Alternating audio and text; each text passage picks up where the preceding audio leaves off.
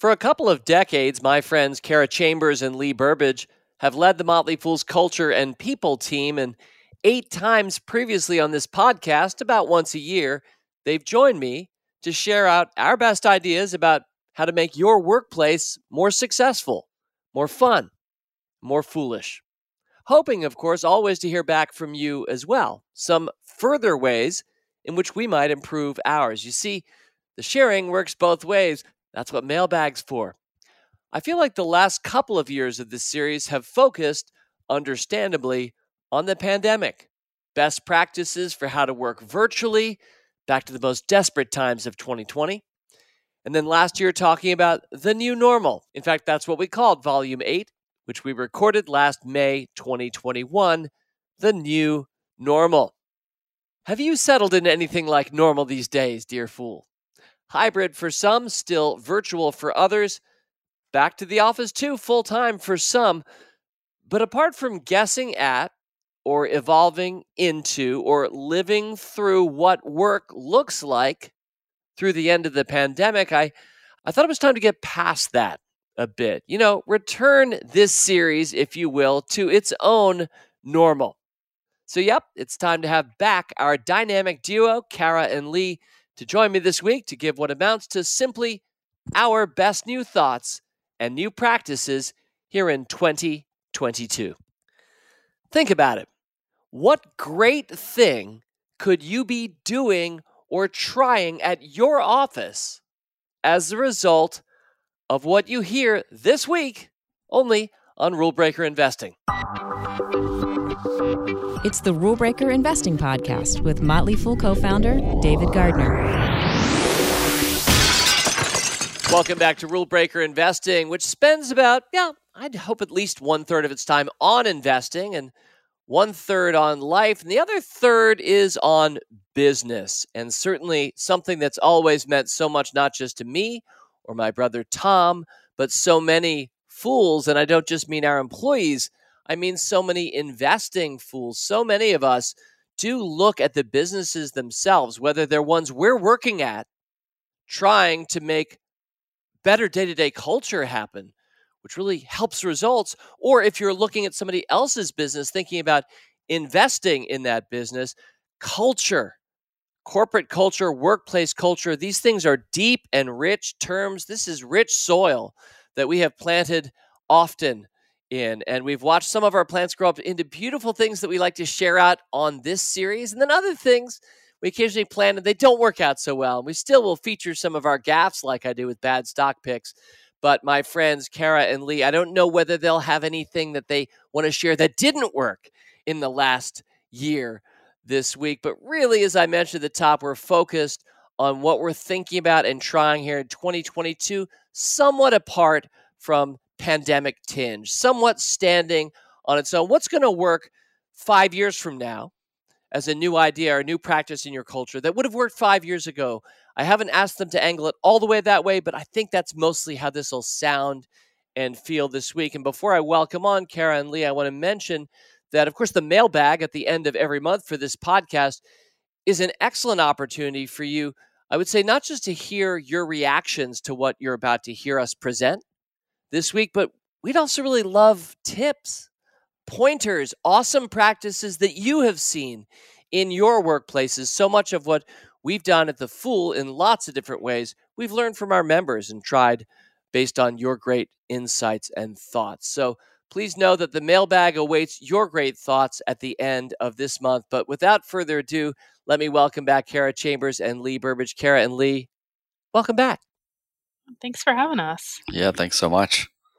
Now, Lee, I see you clearly working from home as I am. It looks like you're, I mean, your room is a lot more attractive, I think, for the Zoom camera than mine. I've got a mess behind me. But Kara, you are not where I'm used to seeing you these last couple of episodes we've done together. Where are you today? It's kind of a spare wall behind you.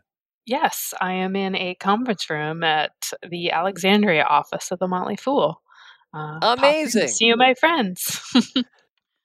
That's great. And you've got, uh, it's clearly not a sound studio. I mean, uh, like Lee and me, we're all kind of still muddling through with a headset wherever we are. We're not in official studios, but Kara, it's just delightful to think and know that you're back to what's been the original Fool HQ. Yeah, it's uh I did like the old school conference room hunt, look for a place to plug in my computer. Some were really cold, some were too noisy, right? And it's like, okay, I, am learning again. See some faces in here. Um, just for the audience out there, it's it's we're slowly testing our way into the logistics after having no one in here for two years. So um, if I couldn't find a plug or whatever, it probably would have been true. But our our support teams are incredible here. So I was glad well, everything's wonderful. working perfectly. And Lee, it was June 1st, I think, that we opened it up. So it was last week for employees in our Colorado offices, our Alexandria offices to, if they want, not not just anybody who wants to, because we're doing it piecemeal. And I know it's it's it's in particularly people who've raised their hand and said, I really would love to be back in an office for whatever reason. Yeah, we were calling this our soft launch. And partly because I always wanted to be part of a soft launch. I always feel like that's so cool. I want to go to a restaurant and be there for the soft launch because you're like friends with the owner or something. So we gave it a fun name, but really, like Kara said, it's been two years since we've been in there. So we just needed to see what was broken, what was working, and uh, we're sort of easing people back in. So I think by the end of the month, we'll be opening up to any fool that wants to come into an office with some regularity. Uh, they mm. they should be able to. So we'll see. Um, you know, it's going to be a fun adventure. Kara, did I hear you mention that you bumped into Chris Hill as you got your headset and came back to this Just random outside conference? the door right there. Uh, Excellent. Yeah. Yes, lots of friends of this show, or I've been rolling through. Well, thanks a lot. And you two have been wonderful friends of this show. This is the ninth in our episodic series, Company Culture Tips, uh, the ninth. And I've already, I think I've talked enough about what we're going to do this week. So without further ado, I think we should just get right into it. So, per normal, each of you have thought about what are some of the workplace practices, things we're trying out, insights that we have that we can share out. And it's a list of 10 every time, and you tend to bounce it back and forth. So, let me start by asking who's up first this go round? Lee. That's me, Mr. Gardner. I will be going first. All right. Company culture tip, Lee, number one. So, for this uh, list, Kara and I have gone with the theme of sort of progress and growth. And I love this first tip because it's the way what I'll call a lot of traditional companies would mark progress and growth, and that's with job titles. And we are a company that is traditionally uh, not filled with job titles. It's not something that we talk about or place a lot of value on um, in our company. But what we've seen in recent years is we've been growing. And so it's get, been getting a little bit harder to know who to contact and who does what.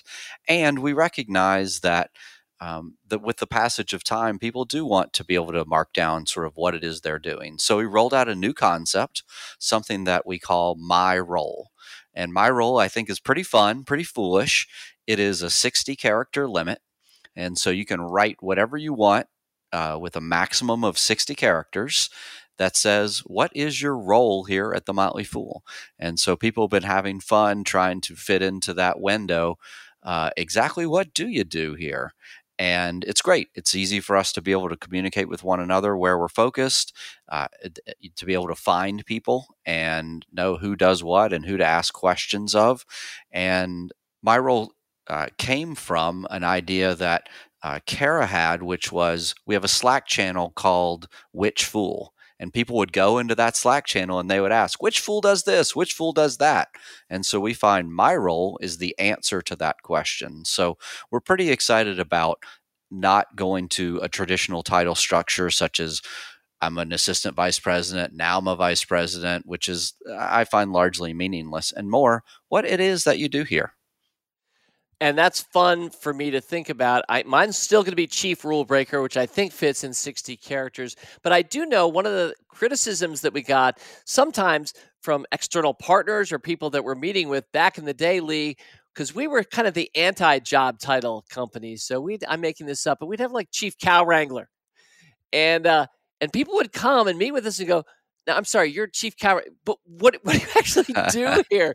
like, uh, often, ostensibly, job titles are for the person, him or herself, to be able to say, I am the assistant vice president to the treasurer.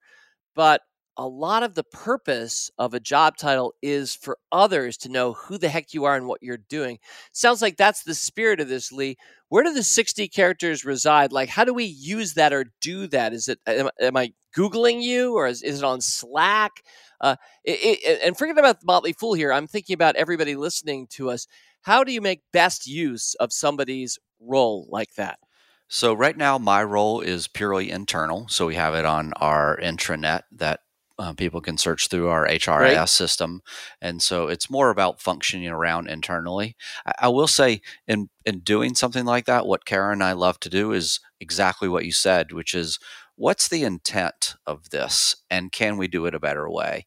And so we did try to think about what is the intent of a job title, and I would I would say that uh, job title structure in the world today isn't largely helpful because vice president of one company can mean something very different somewhere else. So when we backed off to the intent, it wasn't that we were against job titles in general. We just felt like the current world structure doesn't work very well. So what could? And we toyed around with a little bit and and landed on this 60 character limit of uh, just sort of describing where you're focused and what you're excited about. In your notes prior to this podcast where you shared with me some of the points we'll be talking about, either of you included the phrase a robot made your job title. Could you please explain that before we move on to number two? Sure. So uh, we wanted to encourage people to fill out their my role. Um, if if you've listened to us on prior podcasts, uh, I'd never like to make anything mandatory. I like to make it compelling. Mm. And so Kara and uh, Tom Connor, who works with her, had the great idea of, well, what would be compelling is if we filled your my role out for you and we did it badly. And so we had, uh, we, you know, you see these things on Google where a robot will rewrite a song or things like that. So um, Tom Connor wrote uh, a little script that would write your my role for you, and our wow. hope was people would read that and be like, "Well, that's wrong. I want to fix it." so that was our way of making it compelling and not mandatory. Excellent. That's a little of the secret sauce for tip number one. Okay, thank you for that, Lee. Kara, let's go to company culture tip number two. All right. Company culture tip number two is the nonlinear career path, which has always been true at the Fool. And we thought progress is a good topic today because the world of work is changing. Um, and we are currently working on a building a tool internally called Journey, which will help people kind of see each other's resumes, so to speak, and watch for the experience they have, the skills they want to learn, just building those connections. Um, we've been working with a third party on building it out, but it gives you a little quiz about what you want to learn in your career. It will tag you and others and what your expertise are and what skills you can teach and what skills you want to learn. Uh, it's been a fun project. Um, but we initially, when we took it on two years ago, we said, for, we started with well, how the heck are we going to do that? We don't have job titles. um, but uh, our, our partners called Flow of Work, they were able to kind of do some AI building of people's LinkedIn profiles and, and um, departments and roles, and they, they use some science to kind of start building this out. And we're still in the stage of machine learning. And so the purpose of this, Kara, is to enable people to ultimately learn from others in terms of what their career path looked like at the Fool, and therefore what mine might look like. With the, I guess the the implication is that some people who've been around for a while might have really interesting career paths or a traditional, surprising, and so getting to hear some of those stories and connect with it turns out that could be you too. Is that it? Yes, and they started it with a bunch of interviews with our more senior people who have the most interesting career paths of, of who's done what um, to start feeding it and show some examples. And, and we learned a lot about where people came from and how they started here or there. I think it's funny. Lee and I probably have the most traditional career paths of anyone uh, here at the Fool. Uh, we've seen our, so we always talk about this and we're like, well, everyone else seems to have a nonlinear career path, except for us too. Um, and, uh, but there's probably some quirkiness in there and some job crafting, which we're going to get to. Uh, but yeah, typically at the Fool, you see people um, this goes back to my recruiting days. I used to ask people like, "Where did you? How did you get here?" Right, and almost everyone would tell you an interesting story, an interesting narrative um, of how they started. So we're just in the process of collecting those. I think part of the reason this feels relevant for us, and I, and I hope for others listening to us, but I never know how crazy we appear to other businesses and other entrepreneurs listening to us worldwide right now. But I, I, am thinking in part if you if you've been a startup uh, in the last five to thirty years, uh, you've you've had the internet, you've had lots of new approaches to work, and then, gee whiz, a, a pandemic came too. So the so what what is a normal career path probably has changed but most of all for smaller organizations it seems to me it seems less likely that there are very rigid traditional career paths kara. I'm assuming the larger the company is the more you need some structured career pathing? Is that is that fair I think that's how you scale. And one of the reasons we're building this tool is it used to happen very informally um, because we were very small and you just kind of slowly started collecting things and we'll talk about that more collecting projects and starting to just take on things informally but we found with people being more distributed us getting bigger um, those opportunities just weren't happening happening as equitably as we would want or mm. so because of that informality we realized we're getting bigger but we didn't want to create a formal career path uh, instead we wanted to you know capitalize on this kind of nonlinear project based career path. Mm. Thank you, Kara. I'm going to turn to Lee for company culture tip number three. Lee, before you present that, a lot of people listening may not know how many employees we have today, and they're trying to think about their own organization. And I think size matters here in terms of what you can do, what's practicable at six versus 60 versus where are we today? 625. Okay. And then there are some listening to us with 6,250 or 63,000 employees. So pick your poison and try to take away from this week whatever makes most sense for your organization. Lee, what is company culture tip number three? So I love this one because it's not something necessarily unique to the Motley Fool, but something I think probably at least a lot of HR professionals know. But it's one of those things that gosh, it's so easy to forget. And then I'm reminded, I'm like, oh my gosh, that's right. That is true. And this is that. Um, some years ago, we set up an internal university with some great advice from uh, our board member at the time, Steve Kerr. And what we found is is what you read, which is that the teachers in our internal university actually got more out of it than even the students. And there's there's something about stepping into that role that gets you to focus your thoughts, organize your thinking, have to put things together. And we found out of uh, the surveys following that university, the teachers, some of them were saying, This is the favorite part of my job. And so we had created this sort of sideline work that people were doing in addition to their daily role that had actually become their favorite thing. And today we see that we have a vibrant coaching program, which we've talked about on this show before. We have about 10% of uh, fools today act as a coach to other fools. So that's um, 60 plus people. And we have heard from some of them being a coach is one of the favorite parts of their job. Mm. And so when you think about progress and growth in a career, you're your mind tends to sort of stay boxed into what is my current role? What am i doing? But there's so many other opportunities to get involved at companies that can become a very rich part of your progress and growth. So um, we really try to encourage uh, side projects again taking on a teaching role taking on a coaching role being a leader in one of our ergs that sort of thing. So sort of there are opportunities for growth and progress beyond your day-to-day work uh, you just rocked an acronym typically on this podcast. Lee, if you don't have your knuckles rapped for introducing an acronym without mentioning it, uh, the host will at least say something like, Lee, could you just remind us what an ERG is for a lot of us? Oh yes, an ERG is an employee resource group, and they are new uh, to the fairly new to the Motley Fool. We we hired in, uh, during the panda- pandemic a new um, chief diversity officer and Rachel Williams. She's an amazing person, and she's helped us launch um, really affinity groups inside the Fool. So um, uh, people that can get together and have a voice. And that's a powerful thing, especially at a company of 625. You don't want to be the one person sort of advocating for blonde people, right? And and then everyone knows, oh, that was Kara. Kara, right? It's it you can have power in, in getting groups together. So yes, employee resource groups, of which are fairly new to the Motley Fool, but but we're already seeing is just going to be awesome. Thank you, Lee. And you know, coaching and teaching.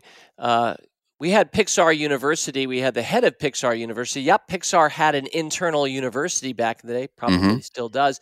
Gave us some great advice back then. It strikes me that not every organization necessarily has the resources or the time to build something like an internal learning program. Now, I think you both would say as much as you can, you should. But even if you can't offer a more formal opportunity to teach, it seems, Lee, as if anybody could actually raise their hand and say, I'd like to coach. I'd like to coach young employees, new employees. I'd like to coach female employees, whatever it is. And so I'm always trying to make sure that we can offer something anyone can use. So even if you don't have the resources for a internal university, Lee, you can be a coach. And I just learned from you that the coaches, that's like their favorite thing about their job at the Fool. Some of them, yes. And and actually, I say university, that sounds complicated. We've had incredible fun and incredible effectiveness going out to fools and saying, Hey, is anybody really good at something and would be interested in teaching others? And all it takes is for them to set up a Zoom call. And we've had everything from DJ class to butchering class, uh, how to make drinks, how to sew. So, um, tapping into your employees and skills they may already have that they'd be excited to teach others, uh, especially in the virtual world. That makes for a, a, great class and creates an opportunity again for them to to progress and grow and meet new people.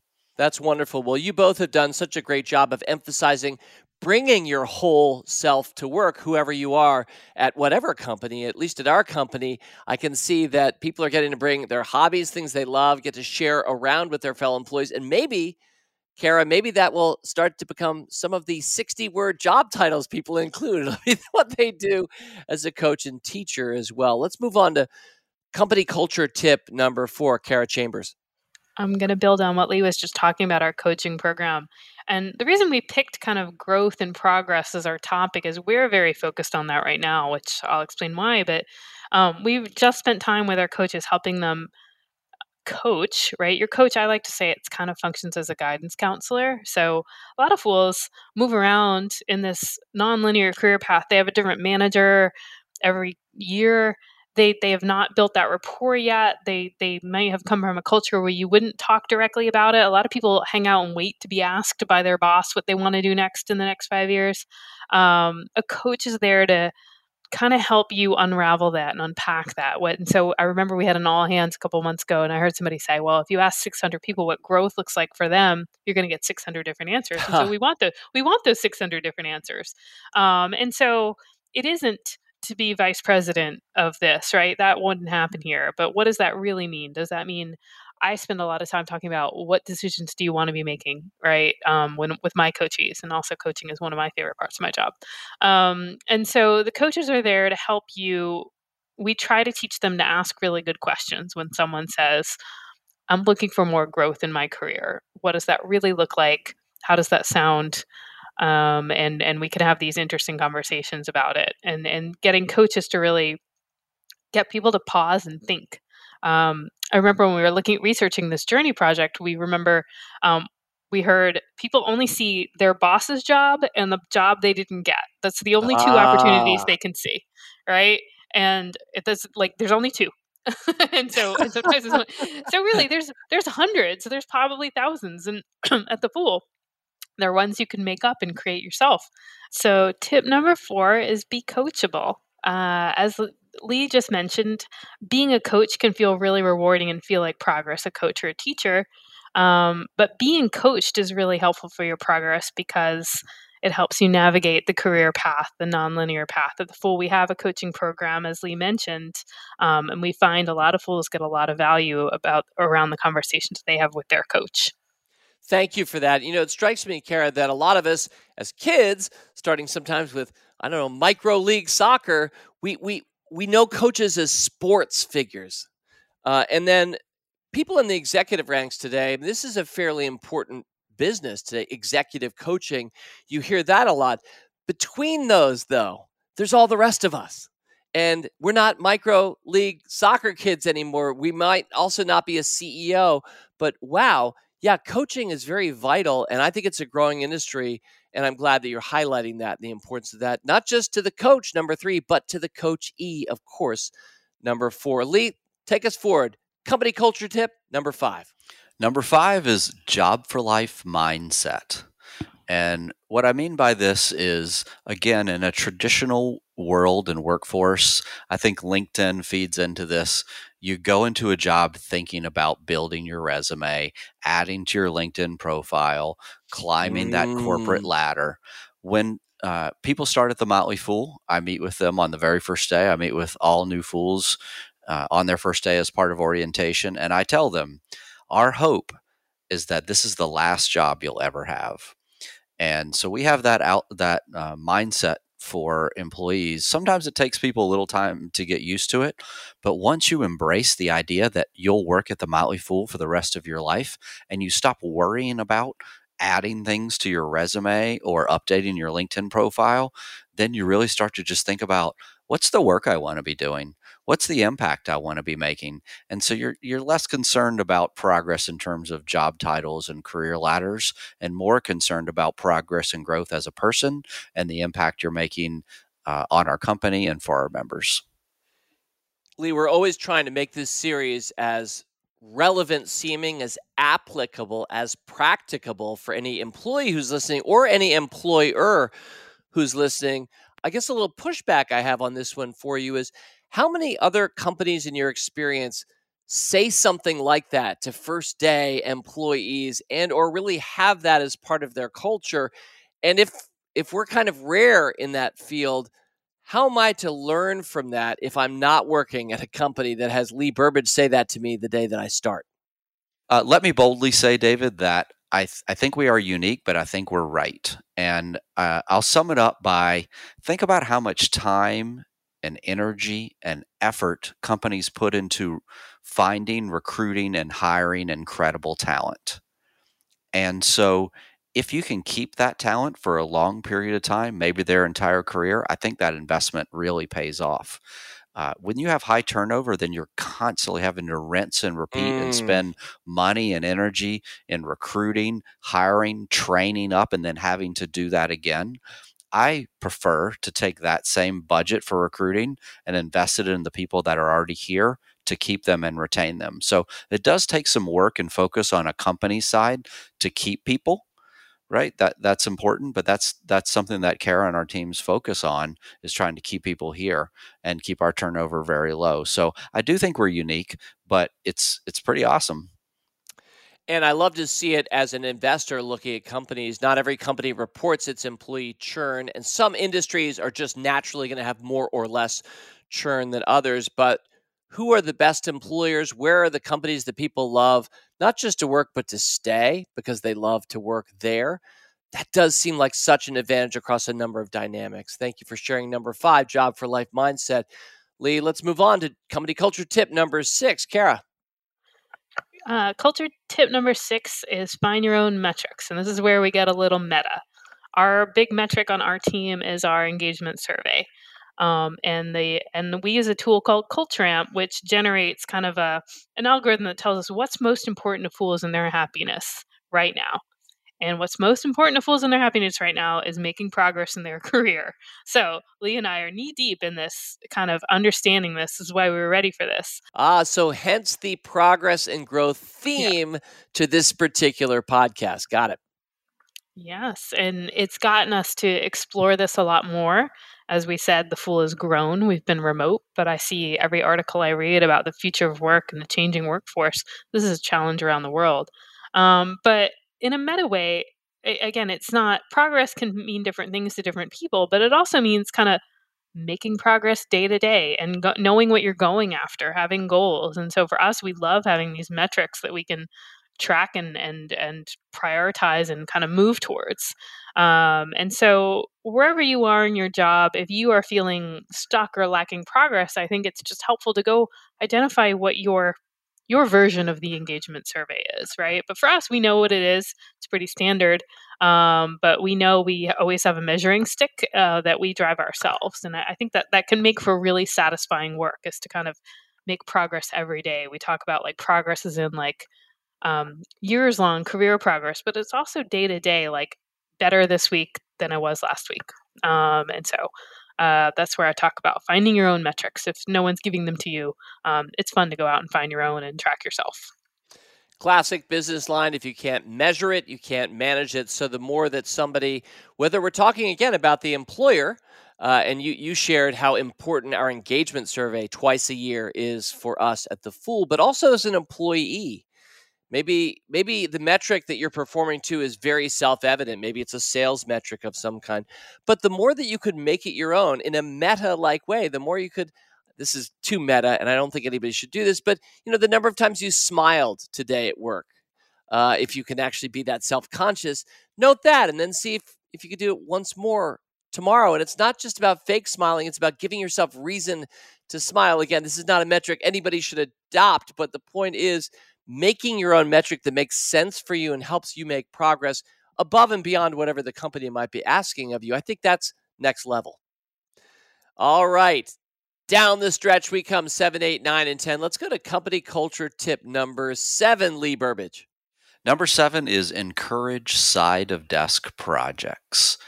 And so this is a fun one. This is another thing that I will say to people during orientation or, or early on in their career at the Fool is that we've noticed it takes, and this is broad strokes, around six months to sort of figure out your job. And so what we've noticed is within six months, you're starting to figure out your job and sort of be like, okay, I got this and you start to create a little bandwidth because of that. And so I encourage people to pay attention to what it is they want to do with their bandwidth. Because what happens here in our culture is you can get involved in other projects around the company, other people's jobs. Everybody loves help. And hmm. you can get involved with someone else's project and then what happens is over time, that extra little bandwidth can get bigger and bigger, and it can become an area that you then want to pivot to as more full time work. It's something that's piqued your interest, or vice versa. Maybe you get involved in it and you're like, well, that's not interesting, right? And so it gives you a, a side of desk projects are a way to sort of test out other things that might interest you and to prove yourself to other departments. So I tell people, hey, then if that's an area that you're interested in and a role opens up there, wouldn't it be fun if you were the automatic choice because you've already been working in that zone and sort of proving yourself out? So I'm, I'm I highly encourage people to get involved in that way. And we're lucky that we have a company culture that encourages it. We have a fool here who's one of our lawyers named Harry. And I was talking to him about his, I check in with new fools after about six months and I was asking him, how's it going? And he said, well, there's, there's one thing that's sort of interesting here that sort of freaks me out. And I'm like, wow, Harry, what is that? And he's like, when I walk up to people and talk to them at their desk, they're really happy to talk to me and engage with me and answer any question. And I was like, Harry, why is that weird? He's like, you don't understand because you've worked here so long, Lee, that at a lot of companies, you can't just walk up and talk to people and get involved in their work. They're defensive about that. So he just sort of was uh, weirded out at first and then just loves how easy it is in our culture to go talk to other people, find out about their work, ask them questions, and then actually get involved in one of their projects that could someday become part of your real career. Love that example, Lee. Thank you for that. And, you know, I, I'm sort of a pull yourself up by your own bootstraps person. That's a strength and a weakness. So when I first heard you give this tip, I was thinking, you know, what side of desk project do I need to start? or lead or do, but really a big part of the spirit is asking others what theirs is and saying, I'd love to help or how could I help? And uh, I guess the very nature of the phrase side of desk means it's not really official. Like I assume Kara or Lee, is there a, an official list of side of desk, desk projects at our company that I could see and sign up for? And I'm not necessarily suggesting we should do that because then maybe it's not side of desk anymore. But that's interesting. Well, it's interesting that you asked that, David. And Kara has envisioned this already. It doesn't exist yet, so we didn't put it on the list, but we're building it. It's called the uh, Opportunity Marketplace, and it's going to be part of the Journey tool that Kara and her team are building. Hmm. And so we don't have it yet, so I can't really talk about how amazing it is because it doesn't exist. But our hope is that uh, it will be something that people can put side of desk projects out there.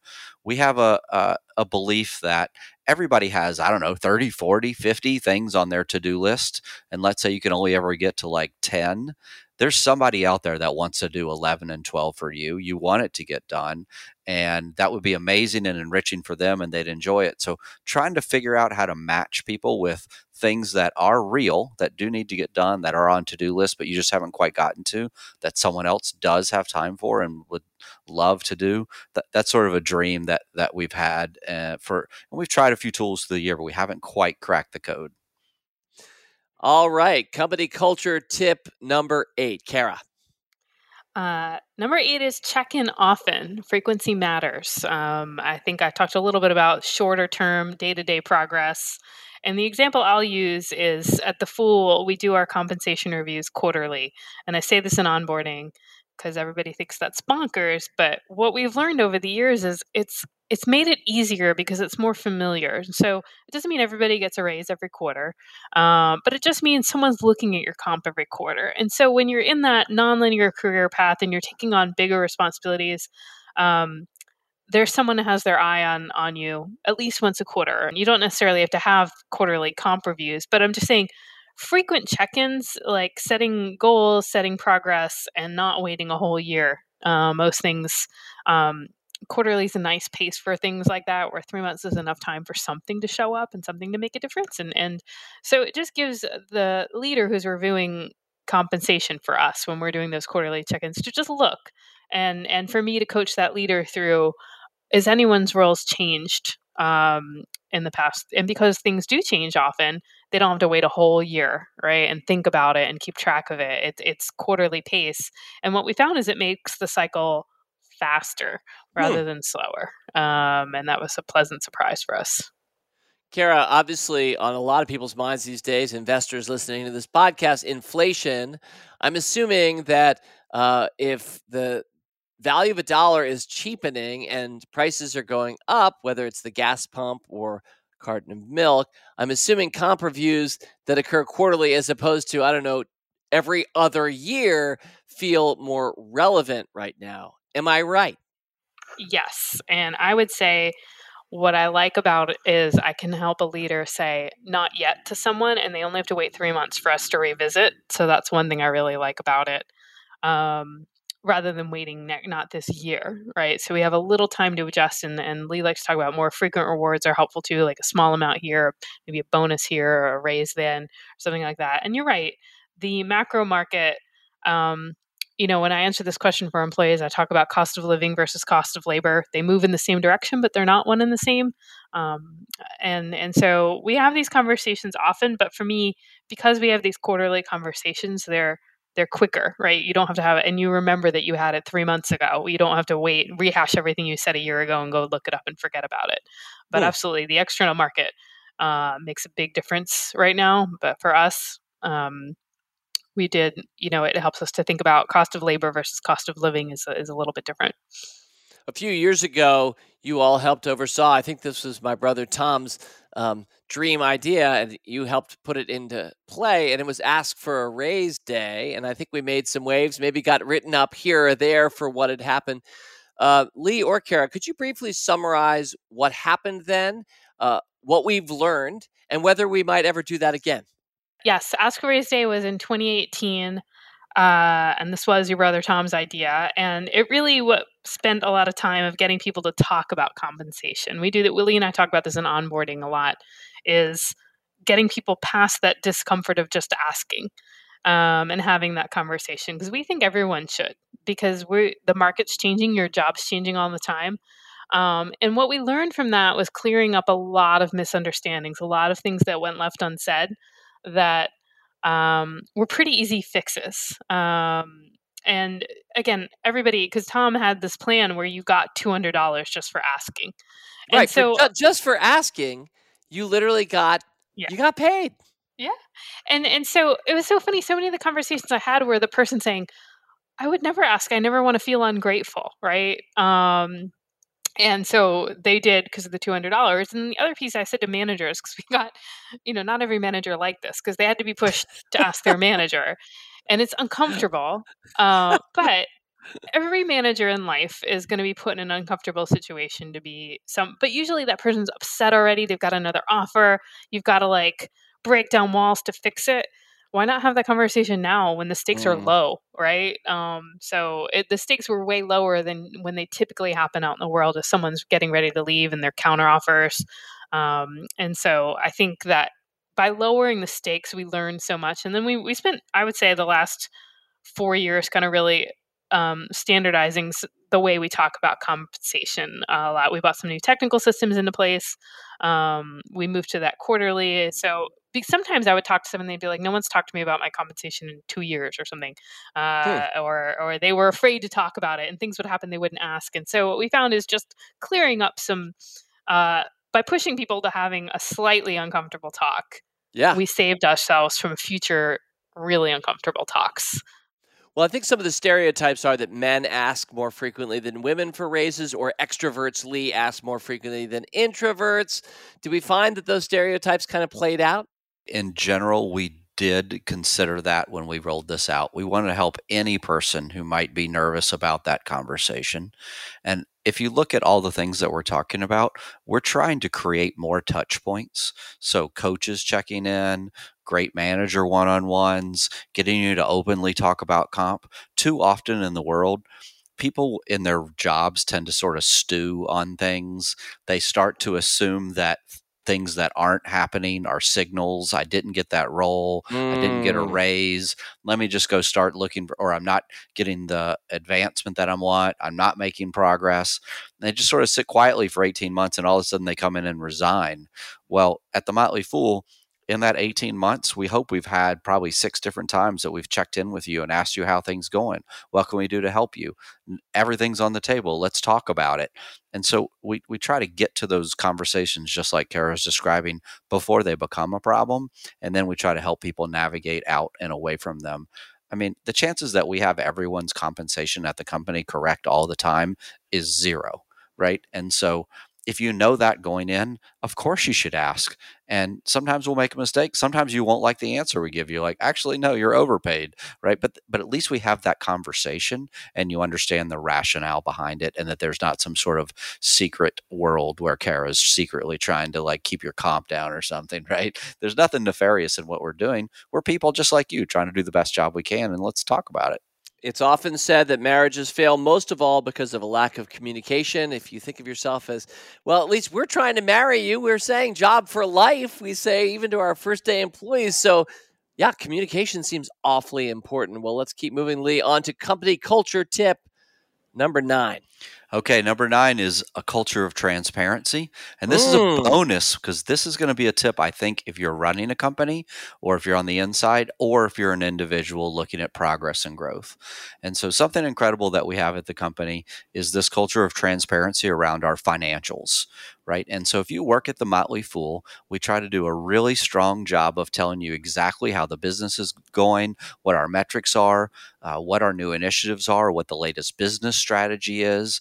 And so there's a lot of really good things out of that. But one of them is as people are looking to do side of desk projects or make a career change or progress, we want them going in the direction of the company strategy, right? So, um, side of desk projects that are sort of left untethered is a is a word that Kara and I like can ah. be running off in the wrong direction that's not going to be great for the company. And hey, by the way, that's not going to be great for you and your career individually. So, as a company, if you're transparent with business strategy and financials, then it will help individuals ensure that the work that they're doing, the progress they're making, the growth they're trying to make in their career will be in the direction that we want as a company towards our business strategy. So, in that scenario, the business will win and individuals will win. Lee, and or Kara, each of you worked at least one other place before the Motley Fool. Um, we prize transparency, always have at the Fool, and again, both internally for our own business, but of course externally. Uh, I tend and always have tended to favor companies that are transparent themselves when I'm looking at their financials or thinking about whether I'd want to be an investor uh, in that business for a long period of time. So transparency has always been a capital T word for us at the Motley Fool. But I have to admit, we're kind of the only company I've ever worked for. So, how unusual is that based on your past experiences? I mean, I can start. I worked for Bank of America before coming here for, I don't know, seven plus years. And uh, I won't pick on Bank of America, but I'll say in general, I think it's more rare because people underestimate how much employees can understand, retain, uh, value and want to know how the company is doing. So mm. I think it can be sort of easy for senior executives to sit back and be like, well, these financials, this is complicated. But we take the time to really dig in and not only provide how the company is doing, but also provide opportunities for education if you don't understand, for instance, what an acronym means or things like that. So um, I think the whole company is better if you sort of default to everybody would love to know how things are going and they're all pretty smart here and capable of understanding these metrics. So you know at bank of america i think we probably could have done a better job of helping frontline employees um, get in and really uh, understand the financials and the business strategy. So building on what lee said i would say um, I've had other jobs where they give you the basic information. I too worked at a bank, uh, PNC Bank.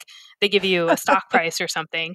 But at the Motley Fool, because we are who we are, and our job is to help people understand complicated financial information, um, we put the effort in. We really make it accessible and understandable and contextualize it. We have such a great comms team that works on that.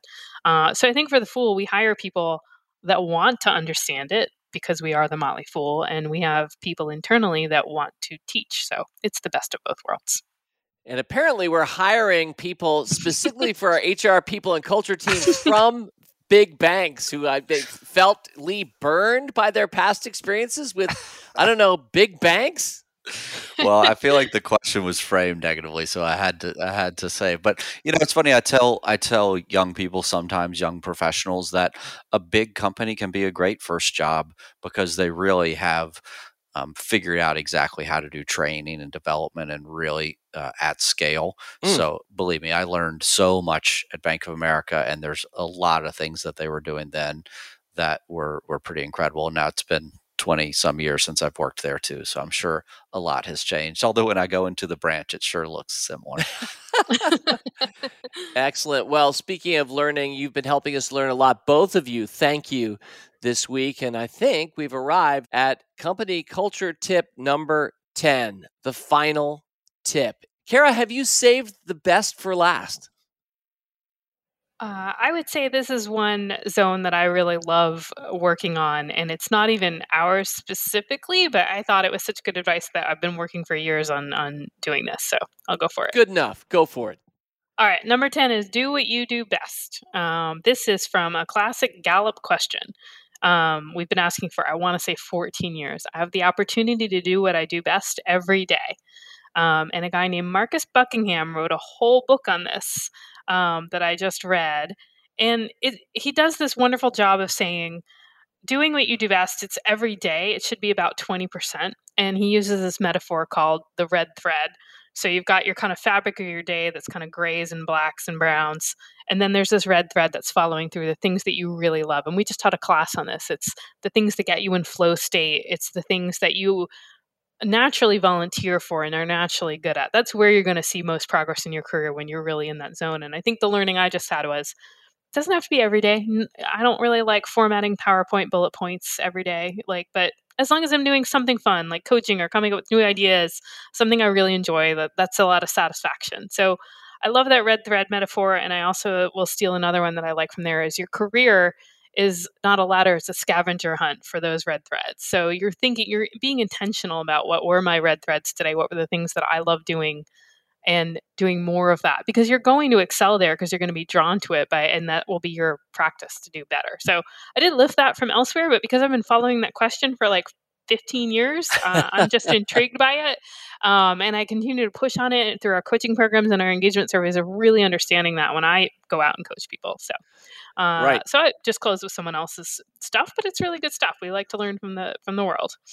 Absolutely. Do you have an opportunity to do what you do best every day at work? And that is indeed from the Gallup 12, the questions that Gallup has been asking workplaces uh, and people in workplaces for, for a long time now. And that one was, has always been a big question for us internally. And I love you pulling the thread, the red thread, through that that question. Kara, your reputation around the Fool, well, you have s- several. They're all good. One of them is, well, it's your Motley. There's an app for that. Uh, that that's your way of letting all of us know that you are very actively kind of looking for tools and things that we can use at the Fool. But Kara, another of your positive reputations around the Fool is that you appreciate. I do too personality tests of all different kinds. And you're always on the hunt, speaking of scavenger hunts, for another good one that could be useful. And I think most of us recognize that not every personality test, even like Myers Briggs, one of the most popular, they're not always deeply respected by scientists themselves. But I've never cared too much about that because they really give us platforms to have conversations around common things. They really are bridges for us to explain who we are to other people and hear back from them. So there's an app for that, but there's also often a personality test in some way, shape, or form for that. And Kara, for strengths, I think of Clifton strengths. Yeah, that's it. All comes from the same place, uh, and and so I think when I looked at that, it gives you, you're right. Well, a lot of my coaches, they can't really articulate their strengths, most of us aren't good at it. And so it gives you some language. It, this scientific thing told me I was great at um, coming up with future ideas or something. And so, therefore, it gets people a little bit more comfortable articulating them. And so, if you don't know what your red threads are, it's a good starting point because there are 34. And so, um, Gallup Clifton Strengths is fun. It's it's not. Um, I tell everybody these tests are not magically reading your mind. You are answering questions about yourself, um, and it's t- you're telling a computer what you think about yourself.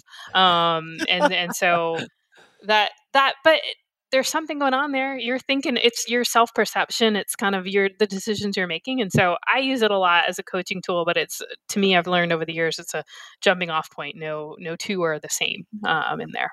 Yep. Well, doing what you do best. Often, you probably are an expert on that yourself sometimes we have blind spots or others can let us know, you know, Lee, you really are a better juggler than you realize. Juggling is a great strength for you, Lee. You should juggle more. I don't know if that's true or not. Lee, do you juggle? You know, I did juggle a lot when I was younger. In fact, I owned a unicycle and I used to ride my unicycle and juggle. Yes. See, what? I, I never knew that. I don't think Kara did either. Um, a man of many talents. But uh, yeah, Mike Clifton strength, strategic, futuristic, positivity, belief, and responsibility. I'm looking at the report just as we speak. I don't necessarily have that committed to memory. I needed to Google it while we were talking. But yeah, that's a good example of one of the many ways you can try to figure out what are the strengths that you have and then trying, to your point, Kara, trying to do what you do best every day. So a great one to close on. Well, I would love it if we could summarize our 10 tips at close. But before we do that, I just want to mention next week's podcast for Rule Breaker Investing. We will be doing a Reviewapalooza episode. We will be revisiting three past five stock samplers, all of which were picked in the last few years, which means if you're already guessing, you're right, which means they're down. It's going to be a bloody week next week on Rule Breaker Investing. If you enjoy slow motion train wrecks, or if you find yourself wanting to feel a little bit of summer Schadenfreude, please listen in next week. Of course, we have fun and we learn from both our winners and our losers, and we'll be talking about some of both next week. All right, well, then to conclude, we've presented this week 10 more company culture tips it was Lee and then Kara. And I think we should summarize them in that order from number one to number 10. Lee, take us away. Number one was my role. We don't have job titles here. Number two was the nonlinear career path. We are a project culture. Number three was coaching and teaching can provide growth opportunities outside of your role. Number four was be coachable and be coached. Number five, job for life mindset. Number six, find your own metrics. Number seven, side of desk projects are supported and encouraged. Number eight, check in often and frequently on your goals. Number nine, culture of transparency. And number 10, do what you do best every day. And one of the things that you both do best is come on this podcast and present not just your beliefs or our findings, but actually the things that you've put into play for real, for reals in our company over the years, sharing that back out to others, hoping that we can make you smarter, happier, and richer, whether as an employee or as an employer.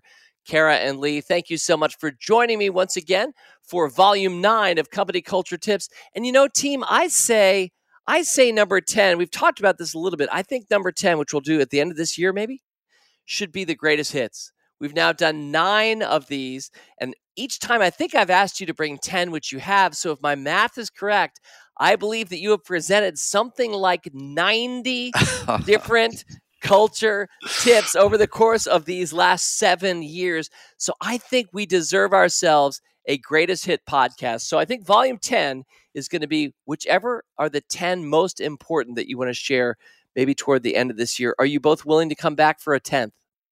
Absolutely. Now, remember, Yes. David, you told us we only ever had to have one good one to make it successful. So out of 90, there's got to be one good one in there. yeah, we always hope each of these podcasts, this being the ninth, at least one good one here at some time during that hour or so. And I think, I hope we did it once again uh, this week. I will mention, I'd probably love to have you both back at the end of this month when we get some good feedback, some mailbag questions. And again, I hope some tips.